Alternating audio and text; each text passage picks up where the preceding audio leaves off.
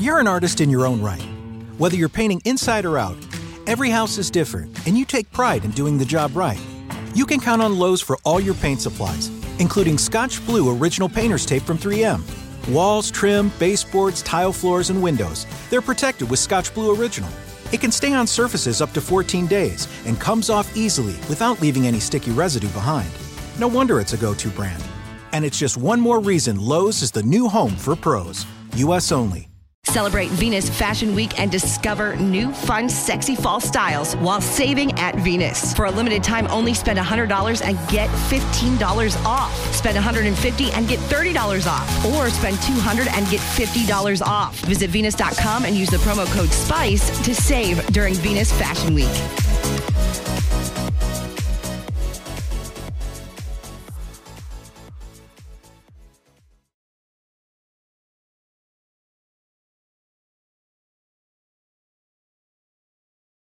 Buon pomeriggio a tutti e benvenuti a questo nostro nuovo webinar. Vedete qui di fianco già l'ospite, sono molto contento. Il potere di LinkedIn, perché ci siamo scritti su LinkedIn. Lui è Raffaele Gaito, un Crodakin, il primo Crodakin d'Italia, è un, un imprenditore digitale, leggo dal suo libro, un blogger, autore speaker. Ha organizzato anche la più grossa conferenza d'Europa del Crodakin quindi ha collaborato con l'Università di Cambridge, si è trasferito da poco a Londra, insomma un personaggio che oggi ci darà un sacco di, in, di idee, di, di, tools. Io l'ho, l'ho, definito l'uomo dei tools perché Raffaele è veramente molto generoso, perché se seguite i suoi canali, che dopo magari Raffaele ve ne metterà, eh, è veramente fantastico perché ogni volta regala un sacco di tools gratuiti, proprio perché li va proprio a ricercare. E oggi quindi un webinar molto interessante, molto attivo, mi raccomando prendete appunti perché sarà un webinar come eh, nello stile di Raffaele, come nel suo ultimo libro che è qui, dove è un libro molto, cioè un libro che si legge ma che viene da tenere nella scrivania perché ti fa lavorare, insomma. Raffaele ha scritto due libri, il primo è questo, il secondo è Krodakin Mindset. Che cos'è il Krodakin ci dirà lui. Prima, piccola presentazione di cos'è Convergo. Convergo è questa comunità di imprenditori liberi professionisti che si mettono insieme per condividere competenze. A differenza di chi fa solo eh, presentazioni e referral marketing, in Convergo c'è una selezione di imprenditori che eh, lavorano assieme per raggiungere i massimi risultati possibili. Come lo fanno? Con tante cose, ma l'elemento veramente differenziante in cui Raffaele annuirà perché secondo me lo usa anche lui e nelle sue lezioni, anche perché Raffaele è anche tiene delle lezioni all'università, è il, è il mindset vincente è proprio il mastermind, questo insieme di alleanze collettive, la, la, la, la cosa più bella che facciamo in Convergo dal lunedì al venerdì, ancora online, ma forse speriamo fra poco torneremo offline. Siamo presenti da Rimini, tutta la via Emilia fino a, fino a Milano. Allora, però, banda alle ciance e diamo spazio al nostro ospite che parlavamo appena prima, ha un rapporto ottimo con l'Emilia Romagna e io eh, dove ho vissuto a Londra vent'anni fa, Raffaele è più giovane di me, ma era un ragazzino vent'anni fa e lui adesso vive a Londra e quindi innanzitutto buongiorno e benvenuto Raffaele, ciao. Ciao Dario, grazie, grazie mille del, del, del, dell'invito. Allora Raffaele, prima domanda di rito, no? tu sei il primo Krodakin eh, Crodaker, scusami, d'Italia, no? Allora, che cos'è il Crodakin? Allora, guarda, uh, io non so se sono il primo, uh, ti dico la verità, non, non, sto mai dietro a queste classifiche, a queste cose, anzi sono uno che crede che uh, le, le, cose non bisogna farle per primo, bisogna farle meglio, quindi diciamo mi sono concentrato sul farlo bene, diciamo così, perché poi può essere il primo ed essere una pippa, oppure va arrivare dopo, ma fare le cose come Dio comanda. E, ehm, allora, che cos'è? Quindi che cos'è questa, questa metodologia, di cosa, diciamo, di cosa si tratta? Uh, per rispondere faccio, faccio, un passettino indietro e parto da un concetto fondamentale. Il concetto con cui voglio partire oggi è che uh, tutte le aziende hanno bisogno di sperimentare, indipendentemente dalla loro dimensione, dal loro mercato, no? da essere una startup, una corporate, una PMI, uh, da essere un business tradizionale, un business digitale e così via, hanno bisogno di sperimentare perché la sperimentazione è l'unico modo con il quale si fa innovazione. Questo è un po' diventato il mio motto negli anni e anche il sottotitolo del, del mio secondo sì. libro.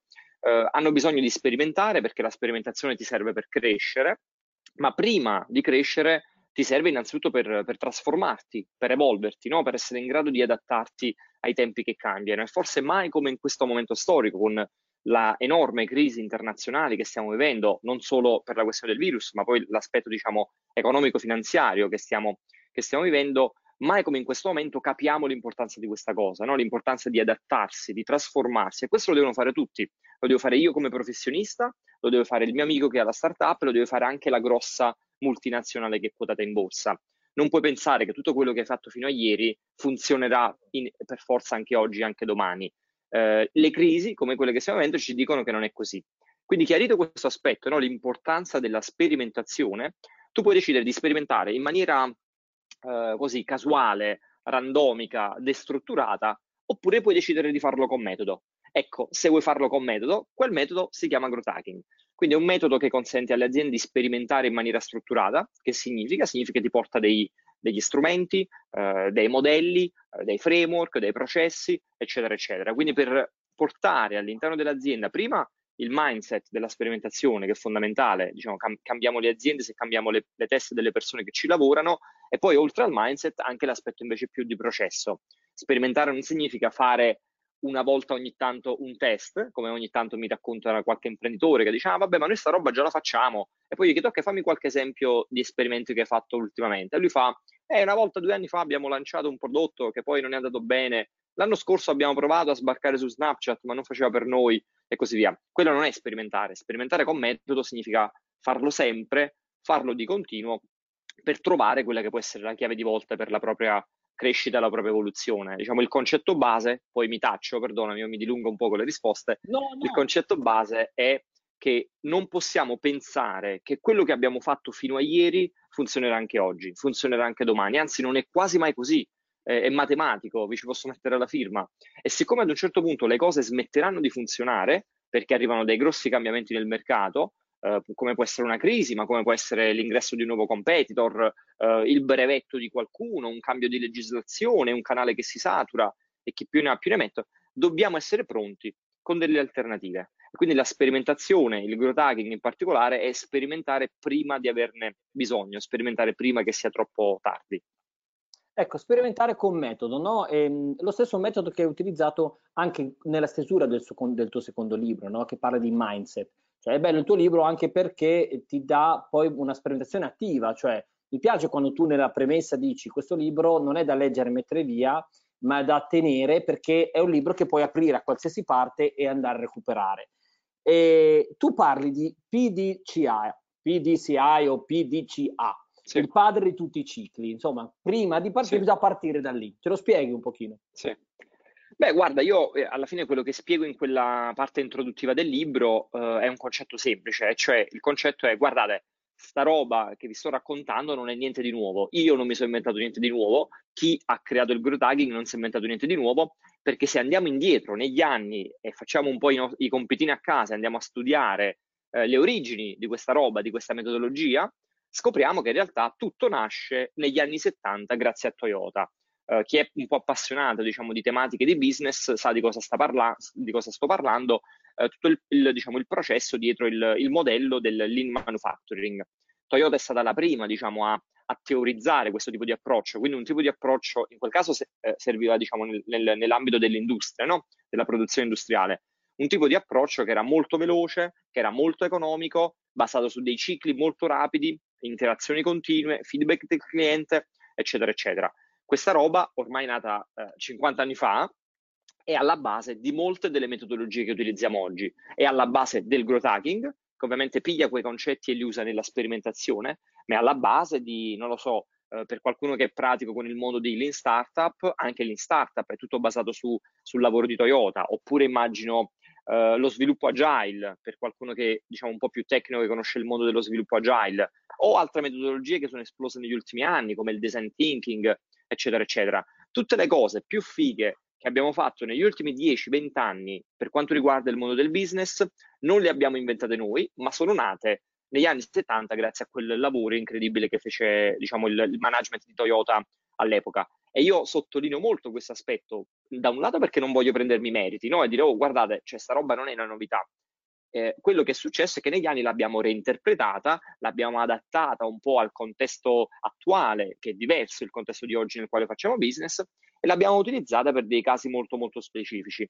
Nel mio caso io lo utilizzo per il tema dell'innovazione, quindi come portare un processo di sperimentazione in azienda che ti permetta di innovare di continuo per non morire, perché poi diciamo se vogliamo essere molto crudi come terminologia, l'alternativa è quella, cioè chi, chi, chi si ferma muore, è molto darwiniana no? la mia visione del business, non va avanti il più forte, va avanti chi è in grado di adattarsi di continuo cambiano i tempi che e devi essere in grado di adattarsi. Adesso, in questo momento qui, cioè in questo momento qui, se sei fermato, eh, o ti fermi o ti formi, eh, esatto. sicuramente ti, ti, è crollato il mondo addosso. Quindi guarda, pianificare. Mi sono, fa... conto, mi sono reso conto, perdonami, proprio in questi giorni, no, no. in queste settimane, eh, negli ultimi due mesi, eh, ho iniziato a intervistare una serie di imprenditori per vedere come stavano affrontando questa crisi e tu vedevi proprio la differenza netta di alcune persone che erano nel panico e la cosa che hanno fatto è tirare il freno a mano, no? Non so cosa succede, mi, mi fermo, rallento, che è la cosa più pericolosa che possiamo fare in quanto persone di business, imprenditori, professionisti, e chi invece dall'altro lato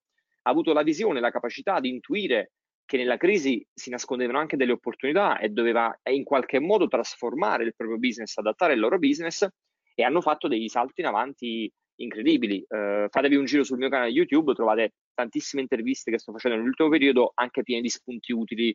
Oh, oh, oh, This is Derek's O'Reilly Auto Parts story. After the third time jump-starting my car, I finally realized my battery was dying. So I stopped by O'Reilly to have it checked. They tested it right there in the parking lot. It was bad, real bad. But they helped me find the right battery for my car and even installed it for free. Now my car starts like new. Oh, oh, oh, oh O'Reilly Auto Parts.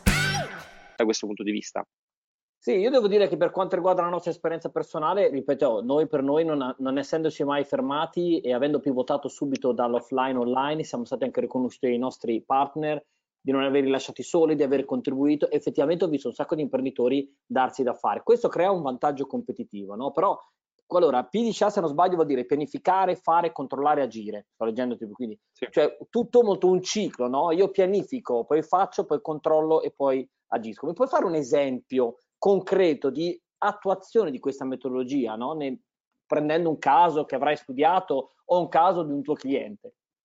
Certo, certo, certo. Guarda, provo prima a generalizzarlo e poi magari scendiamo nello specifico con un caso.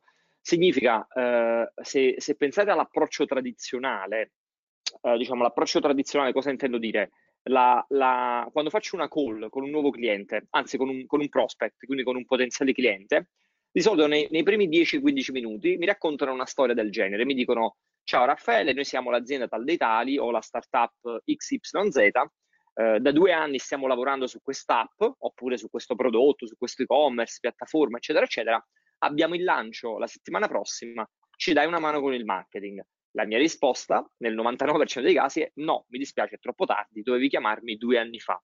Questo è l'approccio tradizionale che hanno molti imprenditori al fare il business, no? quindi molto sequenziale. Ok? Questo è quello che si faceva una volta ed è la cosa più sbagliata, più pericolosa che potete fare oggi. Uh, e quindi pensare che esista un momento da dedicare al prodotto e quindi mi chiudo in ufficio con il mio team, i miei soci, i miei partner, eccetera, eccetera, e lavoro per due anni, tre anni sul social network, sulla startup, sul prodotto, sull'app, eccetera, eccetera. E poi a un certo punto apro la porta e mi ricordo di questa cosa chiamata mercato, mi ricordo di questa cosa chiamata clienti, dico ah, effettivamente poi devo vedere come raggiungere i clienti e come vendere questo prodotto.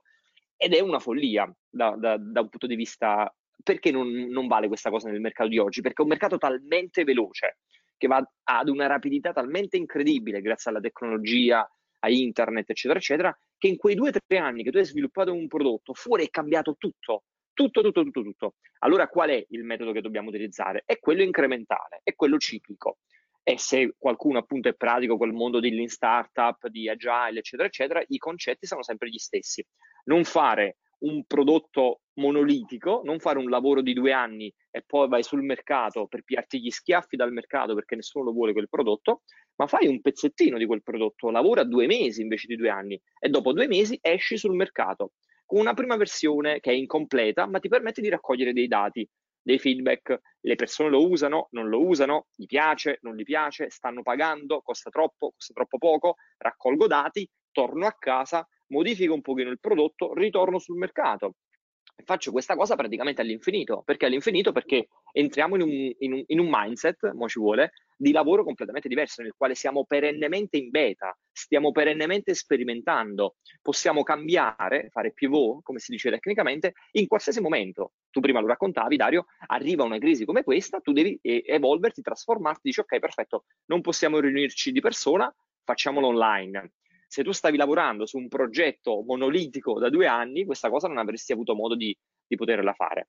E, e, questo quindi, diciamo, spero di aver risposto alla, alla, tua domanda. Poi, come esempio, mi dilungo, quindi se sto andando troppo lungo, tu tagliami. No, no, ma è bellissima la filosofia, no? anche quella che dicevamo, cioè io da quando l'ho imparato, e devo anche, forse anche ringraziare tu, perché forse l'ho letto grazie a un tuo consiglio, Eric Ries, no? l'in startup, cioè partire che è una filosofia fantastica, perché oltre ad avere un grande risparmio, sai esattamente, sono rimasto molto affascinato della tecnica che usano, che era anche un esempio, chi produce videogiochi.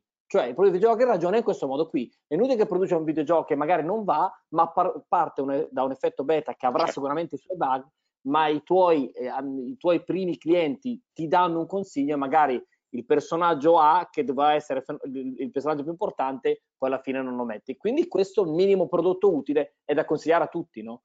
Perdonami, tu mi avevi chiesto un, esempio, mi sono dimenticato nella risposta, poi mi avevi detto anche un esempio concreto. Se vuoi, eh, la, l'aggiungo adesso, visto che prima mi sono dimenticato, ti ho fatto solo la, rispo- la parte teorica di risposta, eh, racconto l'esempio del, di come certo. ho lanciato, di come ho scritto e realizzato il primo libro. Prima ne parlavamo fuori onda, no? prima della, ah. di, di, di andare live faccio quello che è un esempio perfetto perché riguarda me e poi soprattutto riguarda un prodotto fisico. A me piace portare questo esempio perché a volte l'obiezione di qualche imprenditore è dire vabbè, però tu la fai facile perché voi fate software, fate le app, fate gli e-commerce, ma se io faccio le scarpe, ma se io faccio i telefonini, eh, se io faccio le penne, sta roba non la posso fare. E invece no, si può fare anche per i prodotti fisici. Eh, l'esempio che vi faccio è quello eh, che ho utilizzato per il primo libro, quindi parliamo di tre annetti fa, Uh, la stesura di un libro è una cosa molto complessa che richiede molto tempo, uh, proprio fisicamente, e, e io do, per, per, scriverlo ci ho messo sette mesi, no? quindi per darvi un, un, un orizzonte temporale. La cosa, l'approccio Poi... tradizionale, quale, esatto, quello lì, l'approccio tradizionale quale doveva essere, se volevo fare l'imprenditore di una volta, chiudermi in casa, iniziare a scrivere, quindi partire dall'idea, questa, questa cosa fantomatica che è l'idea, mettermi lì, fare il duro lavoro, scrivere, scrivere, scrivere, scrivere, scrivere, consegnarlo a, a, un editore, sperare che me lo pubblicasse, sperare che il libro poi vendesse e, e cercare in qualche modo di allargare il pubblico, venderlo a quante più persone possibile, portarlo nelle librerie, eccetera, eccetera. Questo è l'approccio tradizionale. Chi invece lavora in maniera diversa, no? come dicevamo prima, che inverte due, questi, due, questi due flussi e quindi il prodotto non è la prima cosa da fare, ma è l'ultima cosa da fare, perché è la più complessa, la più costosa, quella che ci richiede più tempo, cosa ho fatto in quel caso? Uh, era il 2016, fine 2016 più o meno, ero uh, speaker ad una grossa conferenza italiana sul marketing. Um, mi, mi, faccio la mia bella presentazione sul palco, parlo una mezz'oretta diciamo, di, di, di questo argomento, della mia disciplina, del growth hacking, e poi concludo con un'ultima slide nella quale faccio un annuncio. Immaginate in sala 600-700 persone, tutte super in target ovviamente, no? perché tutte persone che sono lì ad ascoltare eh, talk sul mondo del marketing faccio un annuncio e dico ragazzi devo annunciarvi una cosa importantissima, ho scritto il primo libro italiano sul marketing. Non ce n'erano ancora all'epoca, parliamo del 2016. Uh, eh, metto, metto, metto a, a, video diciamo, questa schermata con una copertina e con un indirizzo, uh, un, un, sito internet. Uh, ovviamente non esisteva assolutamente nulla. Il, il libro non l'avevo scritto, avevo preso un freelance che mi aveva fatto la copertina online mh, in, in, mezz'ora per quattro spicci, avevo preso la copertina, l'avevo appiccicata sulla slide, avevo registrato un dominio con una landing page, faccio questo annuncio, gli do l'indirizzo, gli dico, siccome il primo libro che metto online, eh, ho deciso di metterlo completamente gratis, quindi è un ebook, andate a questo indirizzo e ve lo scaricate. Eh, qual è, qual è, qual, cosa è successo? Eh, qual è stato il, il dato che io dovevo misurare, l'informazione che mi serviva portare a casa? quanta gente potenzialmente è interessato a un contenuto su questo argomento. Parliamo di un argomento che oggi è stranoto ed è molto di moda, ma quattro anni fa era una cosa per quattro addetti ai lavori. Il risultato, sapete qual è stato? Il risultato è stato che ho raccolto 2000 email, perché come funzionava quando tu arrivavi su quella landing page? Arrivavi lì sopra c'era tutto, c'era la foto, c'era la foto degli autori, c'era tutto l'indice, era tutto ovviamente fittizio, queste cose non esistevano, non c'era nessun libro, c'era l'indice, c'era la copertina, c'era bella, il link a Wikipedia con la descrizione del growth e c'era un bel pulsantone con scarica la tua copia gratuita.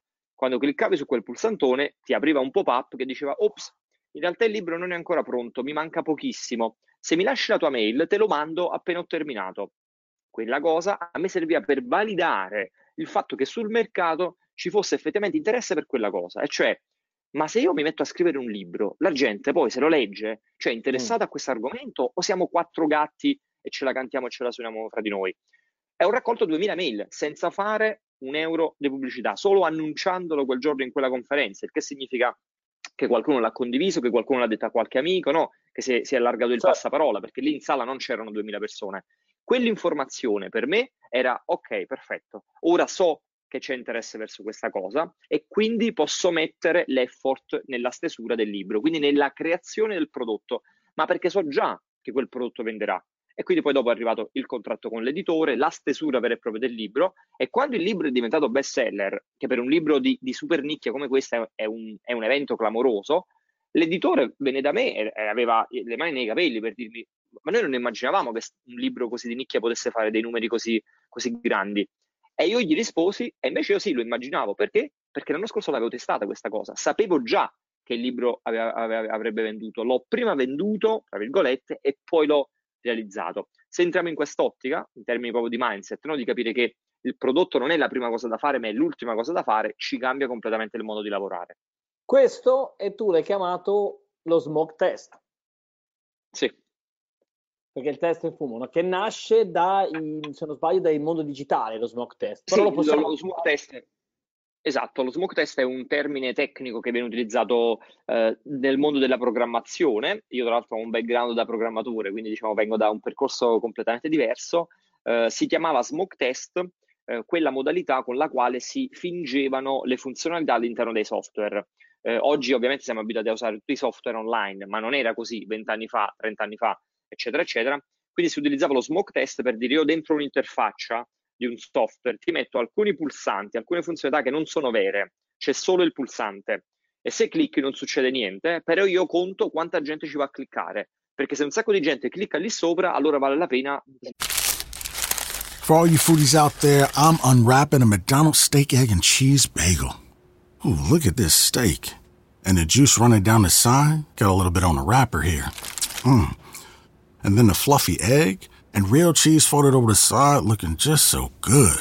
Mmm, grilled onions, and a butter bagel too. Thumbs up for McDonald's steak, egg, and cheese bagel for breakfast. Love it. Mmm, ba ba ba ba. I participate in McDonald's. Sviluppare quella funzionalità. Quindi se ho una pipeline di 10 funzionalità e non so su quali mi conviene investire e quali no, su quali mi conviene sviluppare prima e quali no, io ti metto 10 pulsanti che non fanno assolutamente niente ma se vedo che il 90% della gente clicca sul pulsante, non lo so, scarica report, io so che la prima cosa che devo fare è scaricare i report, perché è la cosa più cercata dalle persone. Eh, Raffaele, uno ti può anche dire, vabbè, ma tu parli così perché sei sul digitale, no? Nel tuo libro parli, fai una, una citazione, no? Dice, ma il mondo, eh, nel mondo digitale non è il mio. invece, alla fine, è la possibilità per tutti. Cioè, non, cosa, come può approcciarsi una persona che ti risponde in questo modo? Mi pare che tu faccia una citazione dicendo, che adesso lo lascio dire a te, cioè no, io non sono il mondo digitale, è il digitale che è diventato nel mondo, cioè un po', un po al contrario, se sì, la spieghi sì, sì, sì, la, la, citazione famosa è non, eh, questo non è marketing digitale, ma è marketing in un mondo digitale. Cosa significa? Significa che oggi non c'è nessuno che non lavora nel digitale. Questa è una cosa che dobbiamo capire bene. Quando arriva l'imprenditore, come dicevo prima, no, che fa le penne e mi dice guarda, io non lavoro nel digitale, io mi occupo di fare le penne. La prima domanda che gli faccio è tu le penne, le penne dove le vendi? Su e-commerce. E come la gestisci tutta la trafila dei clienti? Con un CRM. E la comunicazione e il marketing dove lo fai? Su Facebook e Instagram. E i contatti con i clienti, eh, gli ordini dove li pigli? Sull'email di Gmail e così via. E quindi tu sei o non sei come me un imprenditore nel digitale? Se il 90% della tua quotidianità è fatta da strumenti digitali, tu lavori nel digitale come me, caro mio. Questa è la verità. Poi il fatto che il prodotto finale non sia digitale è una piccolissima percentuale di quello che è il tuo ecosistema. E quindi questo cosa significa? Significa che tutti quanti lavoriamo nel digitale, inevitabilmente, anche chi ha come prodotto finale un qualcosa di fisico, perché tutto quello che avviene intorno arriva tramite il digitale, il, il, materiale con i fornitori che sono dall'altra parte del mondo lo fai tramite piattaforme di e-commerce e quelle digitale, tutto il lavoro che fai sui social media è digitale, tutta la gestione dei contatti è digitale, eccetera, eccetera. Quindi è un falso problema, anzi molto spesso è una scusa più che un falso problema, è una scusa che le persone si trovano per dire sì, però io questa cosa non lo posso fare perché io ho il prodotto fisico, ma tu lavori nel digitale dalla mattina alla sera, ci sono milioni di test di esperimenti che potresti fare su quei canali digitali di cui stavamo parlando fino a due minuti fa. Dici anche un lavoro da pirati in una parte del tuo libro, sempre una premessa, no? Come fanno a convivere anche il marketing col Crodaki, no? In questa sì. espressione. Se non sbaglio, già alcune grandi aziende americane, le big, big aziende più grandi, hanno già sostituito oppure cam- sostituito magari una parola sbagliata da responsabile marketing e responsabile Crodaki. Sì, guarda, in realtà non, mm, no, non, si tratta di sostituire, sono due figure che eh. vanno affiancate, cioè sono due ruoli, eh, anzi due, due, team, due reparti, perché poi alla fine non è un singolo che fa growth hacking, è, è un team. Così come siamo abituati a concepire il reparto di marketing dentro un'azienda o qualsiasi altro reparto, oggi esiste anche il reparto di growth hacking, esiste la funzione aziendale che si occupa di quello, di sperimentazione. Uh, e non è una roba che capita solo nel digitale eh, voglio di, faccio qualche esempio di aziende che non sono digitali e fanno cose del genere. Uh, Heineken, uh, Coca-Cola, uh, Kellogg's, um, non lo so, ING, cioè ce ne sono veramente tantissime che sono colossi di settori più disparati e che ad oggi hanno un reparto di sperimentazione in azienda. Come convivono questi due reparti? Convivono in maniera molto semplice in realtà, perché fanno due cose diverse, questo lo dobbiamo, lo dobbiamo capire bene, e non sono in contrasto. Il marketing fa una cosa, che è il marketing. Rimane quello, e que- nasce per quello e fa quello. Il growth hacking fa un'altra cosa, è sperimentare. Cosa significa? Significa che mentre il team di marketing lavora su ciò che funziona e quindi best practice, eh, processi, attività che sono come dire validate, no? che funzionano, fanno parte della quotidianità de- di un'azienda, che ne so, i contenuti, eh, la parte di branding, la parte di posizionamento, eh, eccetera, eccetera, no? quindi attività tipiche del, diciamo, di, un, di, un, di un reparto di marketing. Hai invece quelli che sono poi i, i, i growth hacker, che sono all'interno del reparto di growth hacking, che lavorano sulle cose che potrebbero funzionare. Mm. Ecco perché dico è un lavoro da pirati, perché sono quelli che vivono borderline, sono quelli che vivono fuori dalla zona di comfort. Io per farlo capire di solito faccio uno schema, no? disegno un cerchio e questo è il reparto di marketing e poi un cerchio esterno che invece è il reparto di growth hacking. Certo. Quindi chi si trova qui dentro lavora sulla parte di, di, ciò che funziona. Ok, sono cose che sono già parte dei nostri processi aziendali, nostri, delle nostre best practice. Quelli che sono fuori testano cose nuove, testano, testano, testano, testano, sbagliano, sbagliano, sbagliano. A un certo punto qualcosa l'azzeccano, qualcosa funziona e quando funziona la passano in termini di know-how all'interno dell'azienda e quindi diventa parte delle, delle best practice. E appena questo succede, loro si spostano a sperimentare altro perché loro l'unico ruolo è di testare cose nuove. Allora, in questo periodo poi l'Italia, come sai, è fatta di micro aziende, no? Abbiamo parlato anche di grandi nomi, però questo sistema può funzionare per tutti. Che consiglio dai? Io ti finisco l'uomo dei tools anche, quindi se vuoi darci qualche tools oggi, visto che tu nei tuoi, nei tuoi video spesso fai 13 tool della settimana parlando di... Eh, che consiglio dai oggi partendo da un punto che tu hai sottolineato nel tuo libro che è la pazienza anche, perché la mancanza di pazienza anche nella sperimentazione, perché credo soprattutto in Italia, cioè la difficoltà che la gente, l'imprenditore magari vuole subito vedere dei risultati, quindi non hai pazienza. Questo Covid però ci ha costretto a ragionare anche in termini di pazienza, perché tanto non è che potessi fare altro. Quindi magari ecco un aspetto positivo. Come dovrebbe essere il mercato? Ora, lo so che non hai la sfera di cristallo, ma secondo il tuo, secondo Raffaele Gaito pensiero, il mercato in questa fase 2 in Italia, nella fase 2 nel mondo, in questa certo. ripartenza. E, e, se vuoi quindi darci una, un'informazione considerata certo. per un piccolo imprenditore che oggi riparte, tu che cosa faresti e che cosa dovresti assolutamente avere? Chiaro, chiaro, chiaro. Allora ti dico, eh, non, non, non, non, consiglio dei tool su questa cosa. Qui è più interessante forse consigliare, dare qualche spunto in termini di ragionamento, no? di mindset, di come approcciare questo aumento, perché alla fine sono un imprenditore come voi, quindi voglio dire, non parlo per sentito dire, queste cose le faccio anche su di me, devo anche io in qualche modo adattarmi al, al cambiamento in corso. Eh, io sono un grande fan delle domande, penso che le domande siano fondamentali e che la qualità del nostro business dipenda dalla qualità delle domande che ci poniamo e credo che in questo momento storico dobbiamo porci un po' di domande. Eh, e in particolar modo sono due le domande sulle quali io mi vorrei concentrare, che quindi lascio come suggerimento a chi, diciamo, a chi sta guardando questo, questo webinar. La prima domanda che dobbiamo porci è in che modo stanno cambiando le esigenze dei miei clienti. Perché parto da questo presupposto? Perché quando arriva uh, una crisi, quando arriva una grossa novità, quando arriva un momento di caos come questo, quello che succede, la prima cosa che succede è che cambiano le priorità delle persone, cambiano le nostre esigenze.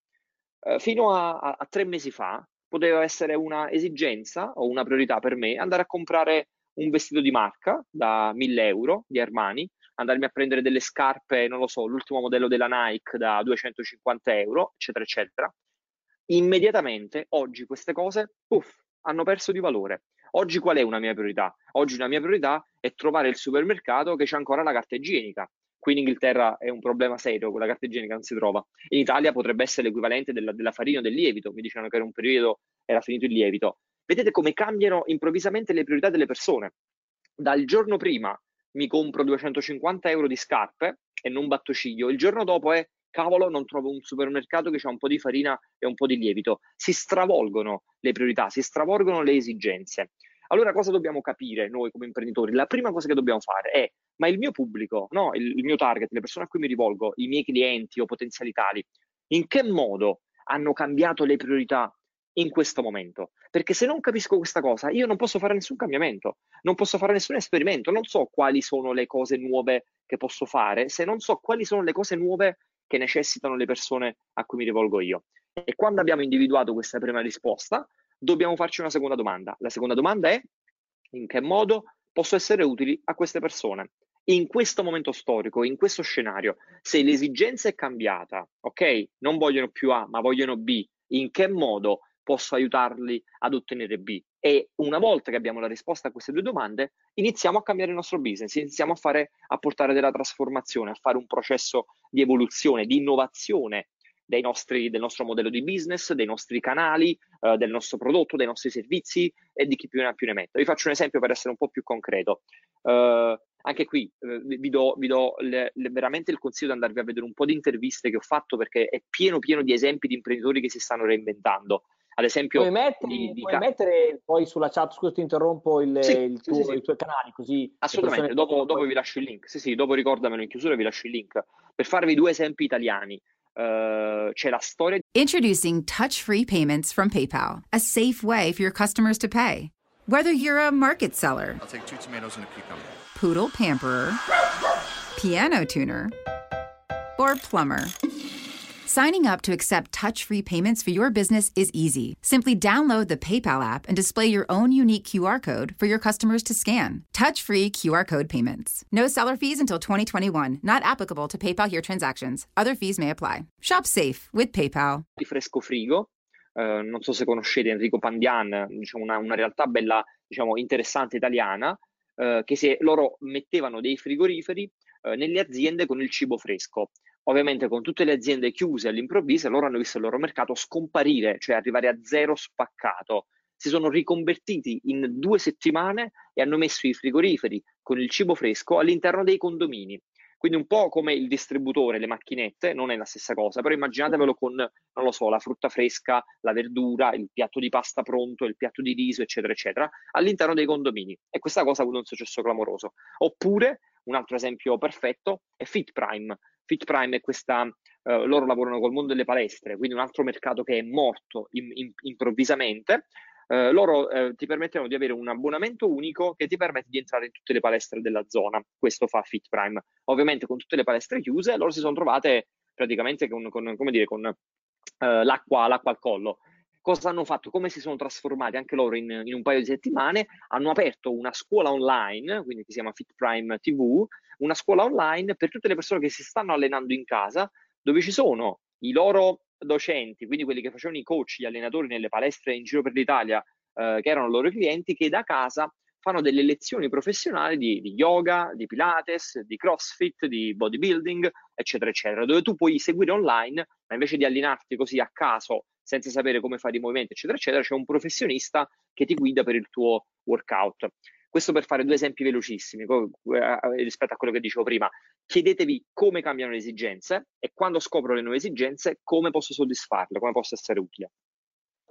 Molto, molto, molto utile. Allora, io direi che siamo arrivati alla, a metà, eh, più, un pochino, un pochino, di più della metà. Cominciate a scrivere le domande e, e approfittate del fatto di Raffaele, perché oggi eh, può darvi tanti consigli, quindi domande specifiche, chiedete anche informazioni, chiedete anche dei, eh, qualcuno se vuole qualche informazione sui tools, perché Raffaele ne ha studiati tanti, tanti e, e ti può dare qualche informazione per avere, per, avere, per come sapersi muovere no? nell'ambito di, un, di, un'analisi, eccetera. Io, eh, ho, messo dico, chat, se... ho, messo in chat, il link del mio canale YouTube, ma forse eh, no, lo no, vedi solo c'è. tu. No, no, lo dovrebbero Vedi. vedere, lo devono vedere okay, perfetto, perfetto, perfetto. Pensavo che fosse solo... A... Così potete, potete tranquillamente, tranquillamente vedere. E, ehm, io stavo dicendo, quindi, invece, per quanto riguarda Convergo, se avete la voglia di partecipare, business imprenditori e liberi professionisti, alle nostre riunioni che si tengono ancora online, ma eh, che eh, poi torneranno a essere miste, no, per il discorso di Piero Raffaele, cosa ho scoperto, cosa abbiamo scoperto nel Convergo? Facciamo soltanto riunioni offline.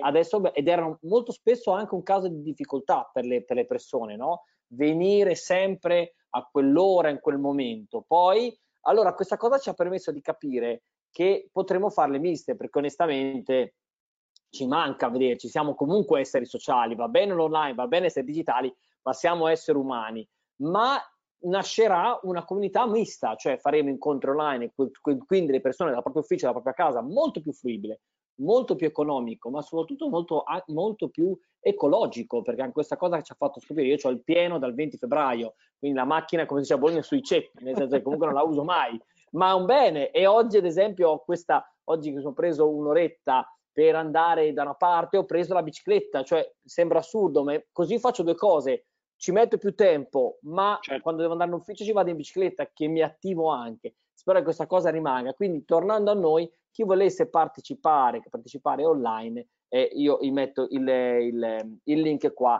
su partecipa. Allora, vediamo se ci sono qualche domanda, ovviamente sì, eh, io non, eh, sì, vediamo. La, la, Valentina Carbonella dice non vedo la chat, Tra, gli altri la vedono. Ok, prima domanda. Ciao Raffaele, a volte noto che alcune persone hanno bisogno di un mio servizio ma non ascoltano parla Jonathan Angel, che è un consulente finanziario. Come costruiresti una, come costruiresti una frase che apra la mente a un potenziale interlocutore?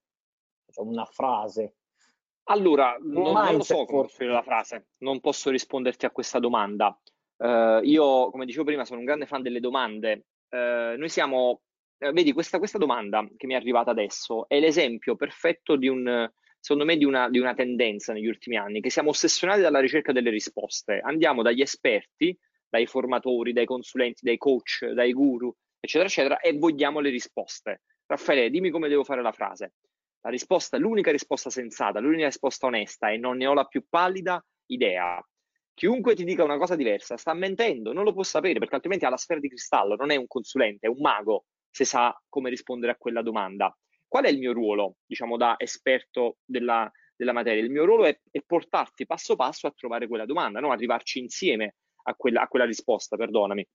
Quindi secondo me come devi arrivarci tu a quella risposta? Se tu dici loro non ascoltano, e quindi il primo errore secondo me che hai fatto quella, diciamo, nel, nel, nella tua considerazione è di partire dal fatto che è un loro problema. Quindi loro non ascoltano, no? Loro sono sbagliati, io sto facendo una cosa giusta, loro però non mi ascoltano.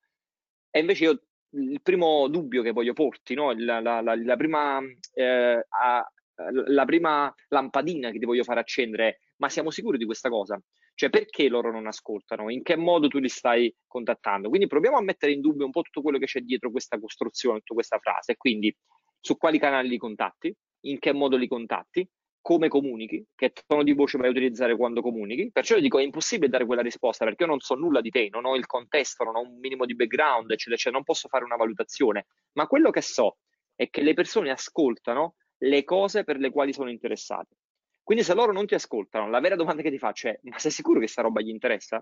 Ma sei mm. sicuro che il modo con il quale tu glielo proponi è interessante? È interessante, attenzione, non è un concetto, eh, come dire, scolpito nella pietra, standard uguale per tutti. Una roba può essere interessante per me e noiosissima per Dario. Eh, per mio cugino che ha 15 anni, alcuni video su YouTube sono interessantissimi, se li guardo io mi sembra una roba ridicola. Così come viceversa, se io faccio vedere a mio cugino di 15 anni le cose che guardo io su YouTube, che per me sono interessanti, per lui sono ridicole. Quindi il primo passaggio da fare è questo.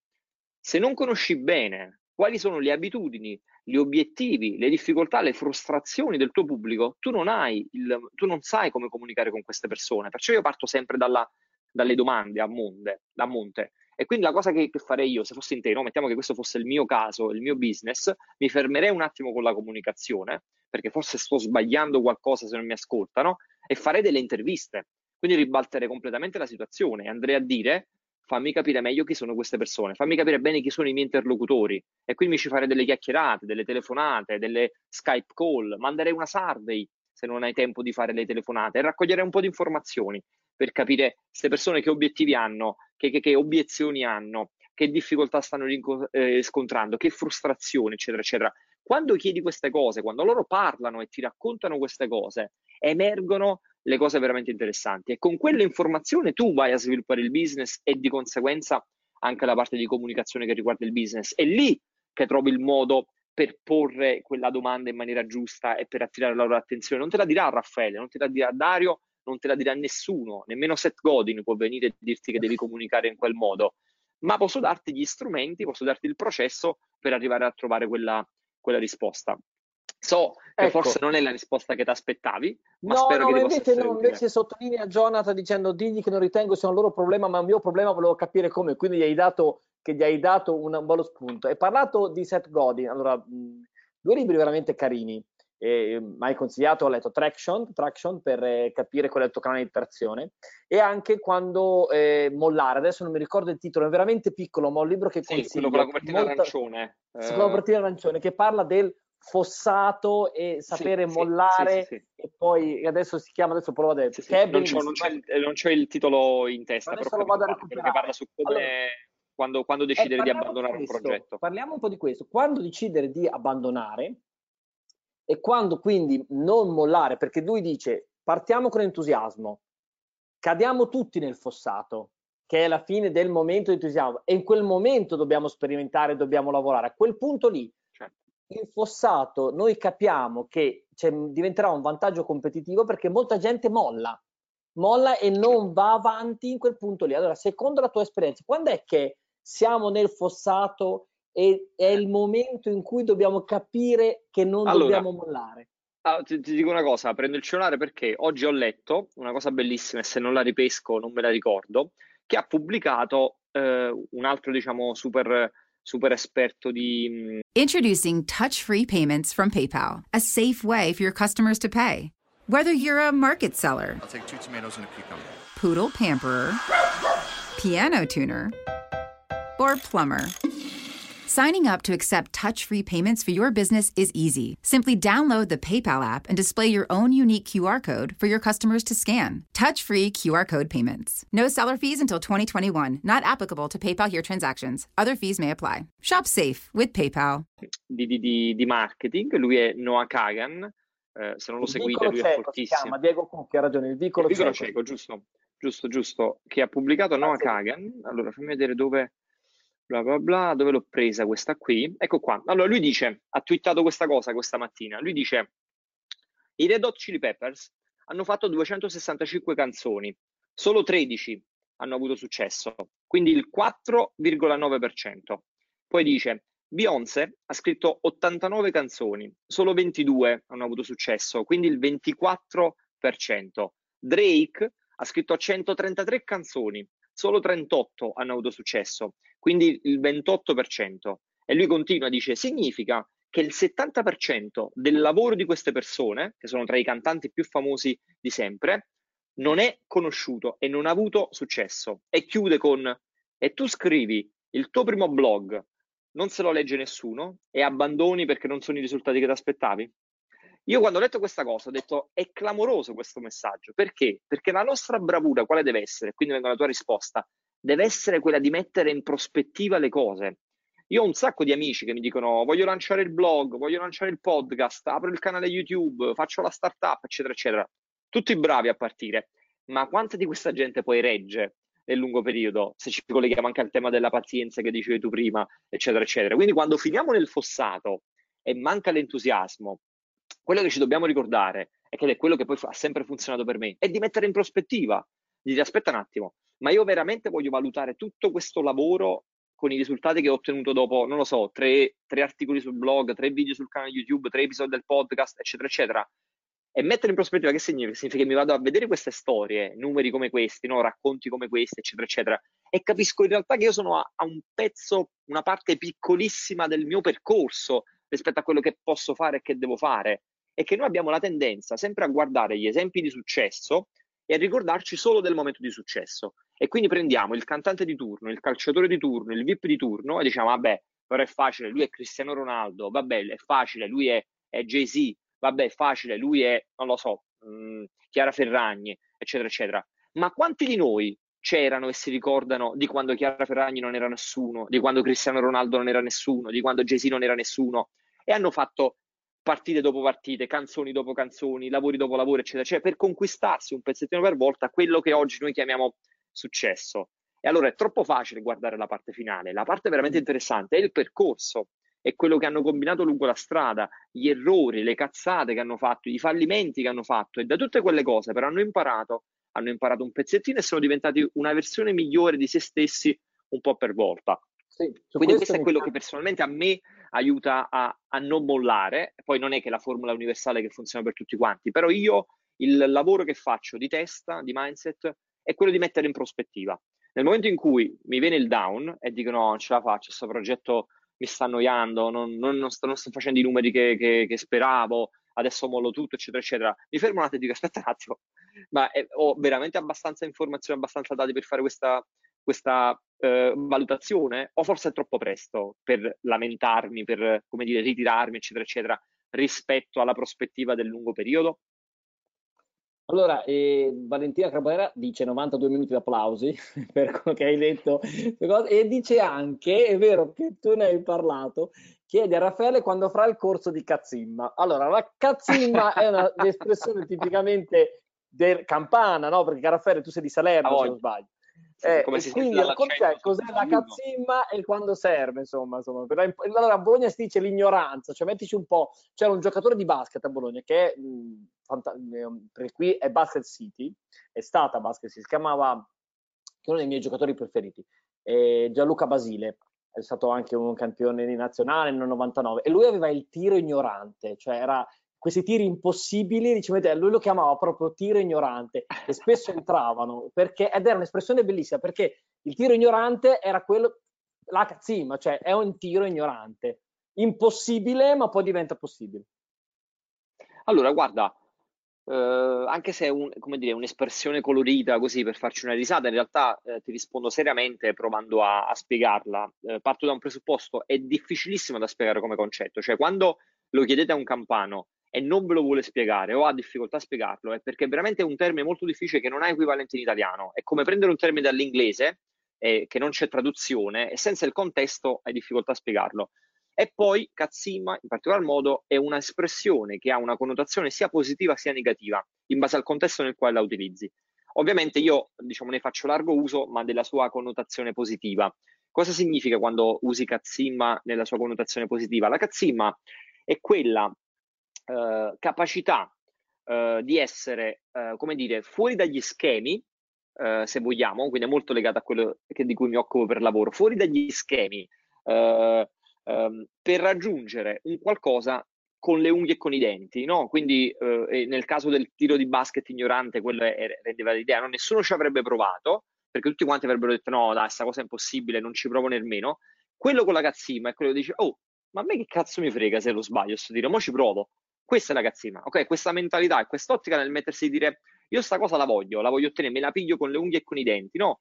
E nasce, diciamo, in, in, nel contesto nel quale parti svantaggiato e devi lottare un po' di più degli altri per avere le stesse cose che hanno gli altri. E quindi ci metti la cazzimma, che alcuni traducono come cattiveria, ma non è cattiveria, perché cattiveria mm. sembra una cosa negativa, quindi potrebbe essere descritta come una cattiveria buona, ok? Come un misto tra cattiveria e, e anche un po' di ingegno, è quell'ingegno tipico di chi trova un modo per, come dire, guardare il problema da una prospettiva diversa, trovare una soluzione dove lì apparentemente una soluzione non c'è, no? Usare in maniera diversa le poche risorse a disposizione. Questa potrebbe essere la definizione della, della cazzima. E io che mi occupo di questo di lavoro, faccio sperimentazione, quindi provo le cose che per definizione non possono funzionare. Devo avere cazzima nel mio lavoro tutti i giorni praticamente. Beh, in questo periodo dobbiamo averla un po' tutti sta cazzimma, credo. Cioè anche chi non, è, non, lo vuole, basta zona di comfort. Esatto, questo, questo, questo è il momento della cazzimma perché questo è il momento nel quale dovete sperimentare senza chiedere l'autorizzazione. Questa è una cosa importante. Questo non è il momento di chiedere permesso, non è il momento di chiedere l'autorizzazione per fare una cosa. Questo è il momento nel quale o le fate le cose o morite facile, cioè più facile di così, perdonatemi se sono netto su questa cosa, crudo, no, no. ma più facile di così non si può dire. Quindi non abbiamo bisogno del, il, il, non abbiamo il budget, il capo ha detto che si fa nel prossimo semestre, la, la, piramide decisionale è troppo lenta, eccetera, eccetera. No, in questo momento le aziende muoiono se non sperimentano, è veramente così facile. Quindi la, la, la cazzimma, diciamo, il mindset della cazzimma ne abbiamo bisogno perché eh, questo è il momento del tutto per tutto, come dire. Guarda, hai dato, secondo me bisogna scriversi, cioè questo è il momento di sperimentare senza chiedere autorizzazione, perché effettivamente è proprio un po' il sunto. Allora, prima, mia, poi ci sono altre domande, ma mi rilaccio a quello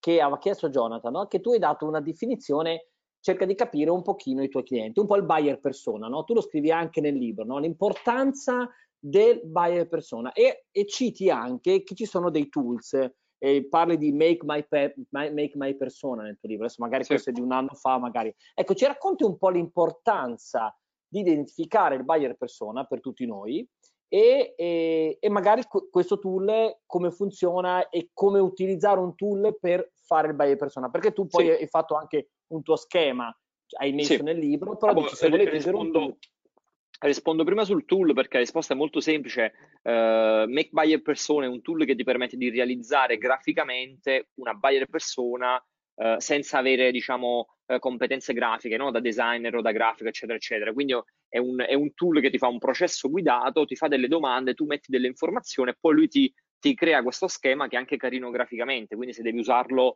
uh, per un cliente, per un progetto, per un workshop, eccetera, eccetera, ti dà questo output che è un PDF bello formattato con la foto, la scheda, eccetera, eccetera. Eh, magari dopo puoi mettere il link in chat. Dario, ti... aspetti, ho perso, non ti sento più.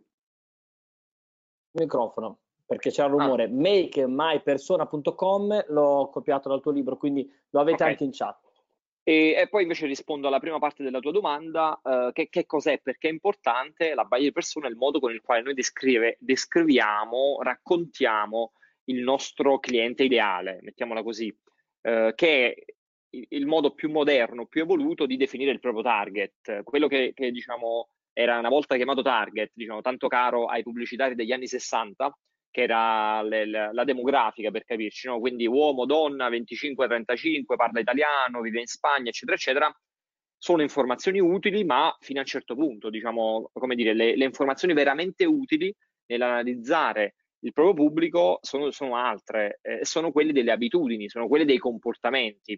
Quindi la buyer persone è il modo con il quale ci permette di mappare queste informazioni. Perciò prima dicevo in una delle domande che mi è arrivata tu devi andare a scoprire delle persone con cui parli, quali sono le loro abitudini, le loro frustrazioni, i loro obiettivi, i loro desideri, eccetera, eccetera. Queste informazioni vanno a definire quella che è la nostra buyer persona. Quindi una buyer persona non è uh, uomo, 25 anni, italiano che guadagna tot. Questa non è una buyer persona, queste sono solo le informazioni demografiche. Una buyer persona potrebbe essere, uh, si chiama Raffaele, ha 35 anni e vive a Londra, viaggia tantissimo, viaggiando tanto ha bisogno sempre di avere una buona connettività, ha bisogno sempre di eh, poter fare attività fisica perché fa un lavoro molto eh, statico, lavorando da remoto, e però ha poco tempo per allenarsi. Quindi ha come obiettivo quello di rimanere in forma, ma la frustrazione di avere poco tempo per allenarsi e di essere sempre in giro. Vedete come stiamo entrando nella, nella testa di quello che è il nostro potenziale, del nostro potenziale cliente. Quindi immaginate che siamo, non lo so,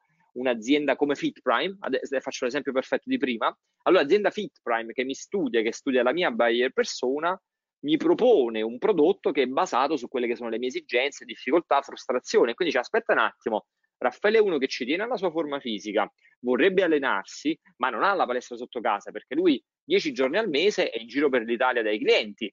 Allora gli potrebbe essere utile un abbonamento unico con il quale oggi entri nella palestra a Milano, domani entri nella palestra a Bologna, dopodomani entri nella palestra a, a Roma e così via. Ma ho dedotto queste informazioni e quindi ho un impatto sul prodotto, sul marketing, eccetera, eccetera, dai comportamenti di Raffaele, dalle, dagli obiettivi di Raffaele, dalle difficoltà, le frustrazioni di Raffaele. Quindi Raffaele come spende, Raffaele di quali brand si fida, Raffaele come prende decisioni, eccetera, eccetera. Tutte queste informazioni vanno a definire quella che è la nostra buyer persona e sono oro colato. Se voi non sapete questo dei vostri clienti, fermate tutto quello che state facendo e fate oggi una buyer persona perché si mm. parte da lì.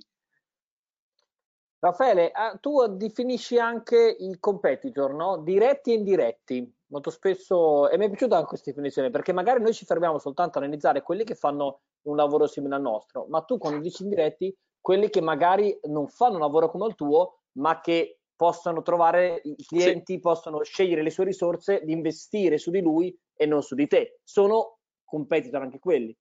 Sì, assolutamente. Questo è uno degli errori più comuni che fanno le aziende che nella fase di analisi dei competitor è di preoccuparsi solo dei competitor diretti e quindi tu gli vai a dire uh, chi sono i tuoi competitor e loro ti elencano le aziende che fanno esattamente lo stesso prodotto o lo stesso servizio oppure peggio ancora qualcuno ha la presunzione o l'ignoranza dovremmo dire di dire io non ho competitor no guarda come lo faccio io non lo fa nessuno non esiste uno scenario nel quale non abbiamo competitor e che ci siamo dimenticati dei competitor indiretti faccio un esempio per capirci concretamente se io sono Coca-Cola il mio competitor diretto è la Pepsi, perché fa lo stesso identico prodotto, una bevanda alla cola. E quindi se io sono in un bar, sto entrando, ho un euro e ho davanti a me una lattina di Coca-Cola e una lattina di Pepsi Cola, devo decidere quale delle due devo comprare. E allora se compro la Pepsi, in quel caso ho scelto la Pepsi invece della Coca-Cola. Ok? E quindi questo c'è un competitor eh, diretto. Ma se quello stesso giorno d'estate, caldo fuori, io ho una sete pazzesca, entro e voglio dissetarmi e c'è una lattina di Coca-Cola e un succo di frutto alla pera e io con quell'euro mi compro il succo di frutto alla pera, il succo di frutto è un vostro competitor, è un competitor indiretto perché non fa la bevanda alla cola, ma è un competitor perché? Perché risolve lo stesso problema ed è così che si valutano i competitor. Se risolvono lo stesso problema, sono un competitor. E là qual era il problema? Il fatto che avevo sete e che avevo caldo. E il succo di frutta alla pera ha risolto quel problema quindi ha tolto tempo e soldi a Coca-Cola e quindi è un competitor. Se vogliamo fare l'esempio di prima dell'allenamento, eccetera, eccetera, se io sono un personal trainer, non devo considerare come competitor gli altri personal trainer, devo considerare come competitor anche le app che mi fanno allenare in casa, perché se io decido di pagare 100 euro al mese una persona per aiutarmi nell'allenamento, oppure do 25 euro al mese a un'app per aiutarmi nell'allenamento sono sostituibili, risolvono lo stesso problema e quindi sono competitor. Se entriamo in quest'ottica capiamo che non esistono scenari nei quali non abbiamo competitor e solo studiando i competitor indiretti possiamo veramente lavorare sul nostro prodotto perché dobbiamo capire lì fuori che alternative ci sono e chi fa qualcosa di simile che magari non è esattamente il nostro prodotto, il nostro servizio, ma risolvendo lo stesso problema, affrontando la stessa esigenza, ci toglie soldi e ci porta via clienti. Eh, e, e, anche questo richiede un aspetto, un impegno molto importante quando si iniziano un'attività, cioè investire nel tempo, definire buyer persona, ma anche definire competitor, come dici tu, e poi ogni tanto andarli a rinfrescare, cioè ogni tanto, però all'inizio bisogna fare quel lavoro lì. No, mi viene in mente un esempio, e quando è stata le crisi anche delle RSA, adesso si parla di RSA per tutte cose, ma tempo fa non avevano aspettato l'assurdo, non la sperimentazione, quando furono aperti e finire lì l'impero comunista, no? l'avvento di persone, donne quindi dell'est europeo capaci e così ha fatto sì che le, queste grandi, non vedendo il, la possibilità di un, di un, concorrente indiretto di queste donne che andavano in casa a dei prezzi come certo. il costo di un RSA, ha fatto sì che molti hanno chiuso perché non avevano visto quello come possibile competitor. Anche questo è un, un esempio. Ma, ma, capita di continuo, la storia ne è piena, no? Facciamo gli, gli esempi classici, quali sono? L'esempio classico è Blockbuster che non si accorge di Netflix che arriva e non lo considerava un competitor, e l'abbiamo visto con Kodak e le macchine digitali, cioè sono i classici esempi che conosciamo tutti quanti. Erano così, loro non li consideravano competitor perché dicevano, ah, boh, il nostro prodotto è un'altra cosa, no? Kodak dice, vabbè, ma noi facciamo, e noi facciamo la pellicola, è un'altra cosa, non è un competitor. Sì, era un competitor, perché risolveva lo stesso problema, solo che loro non se ne erano accorti. Bene, allora, eh, dice eh, Carlo Romanelli, carino, tra i maggiori competitor da sempre della Perugina a San Valentino sono i fioristi e viceversa. Beh, Esattamente. Un esempio molto azzeccato, è vero. Peccato in pieno. Allora, io, Raffaele, siamo arrivati alla fine. Eh, ti lascio però, con, ci devi lasciare, che lo so che adesso mi dirai, vabbè, ma ce ne sono tanti. Andiamo tutti nel tuo canale YouTube. Eh, però si riparte tool, i due tool e non li spieghi, li dai, la gente se ne va a vedere, o i tre tool che non, può, non possono mancare in questo periodo per un, non aspirante Konaki, ma per l'imprenditore. Che cosa certo. io devo, and- devo, avere? Poi la gente se non le spiegare, eh, perché dopo due, uno se ne va a vedere, okay. le scrivi e va a vedere. Allora, direi sicuramente, sicuramente, assolutamente avete bisogno di Hotjar. Non lo spiego? Non dico manco cos'è? No, no, no, okay. veloce. Se avete bisogno veloce. di Hotjar? Ah, veloce, allora, avete bisogno veloce. di Hotjar per studiare il comportamento dei vostri clienti. Avete bisogno di Trello per organizzare i vostri task e le vostre attività, avete bisogno di Zapier per automatizzare tutto il vostro marketing. Il costo totale, le puoi scrivere? Quanto mi costa una cosa così se uso la versione promo? C'è la versione e pro. Parliamo di tool che costano più o meno un 30-40 al mese.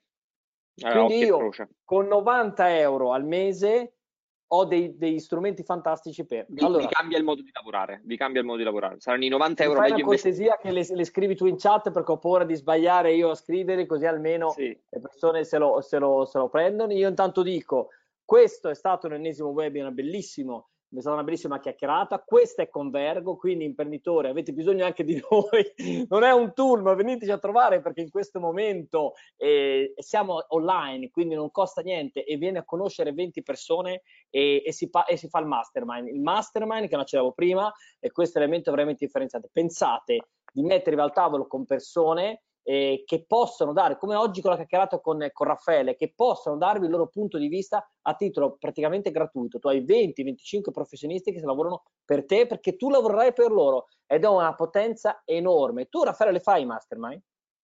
Sì, sì, sì, sì. Grande, grande fan anche dei mastermind, sì. Bene, allora Trello, Hotjar e Zapier quindi non possono mancare, mi raccomando, prendeteveli, iscrivetevi a guardare, poi andate sul canale YouTube, seguite Raffaele Gaito perché qui ve ne darà da stancarsi e Raffaele grazie mille, grazie della tua partecipazione. Grazie per l'invito Dario e buon lavoro a tutti. Grazie e salutaci l'Inghilterra e ciao da, ciao da Bologna a Londra. Alla ciao. prossima. ciao. ciao. ciao, ciao.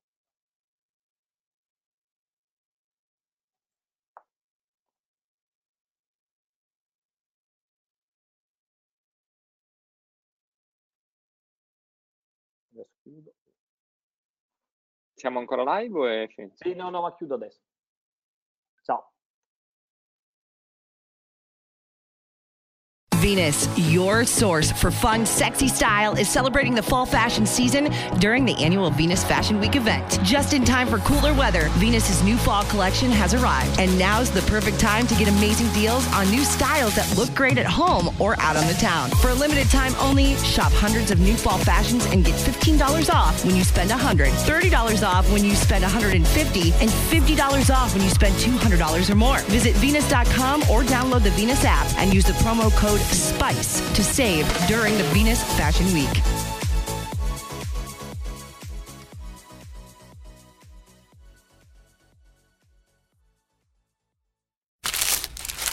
For all you foodies out there, I'm unwrapping a McDonald's steak, egg, and cheese bagel.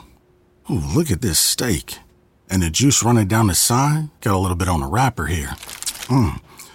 And then the fluffy egg and real cheese folded over the side looking just so good. Mmm, grilled onions and a butter bagel too. Thumbs up for McDonald's steak, egg, and cheese bagel for breakfast. Love it. Mmm, ba ba ba ba. I participate in McDonald's.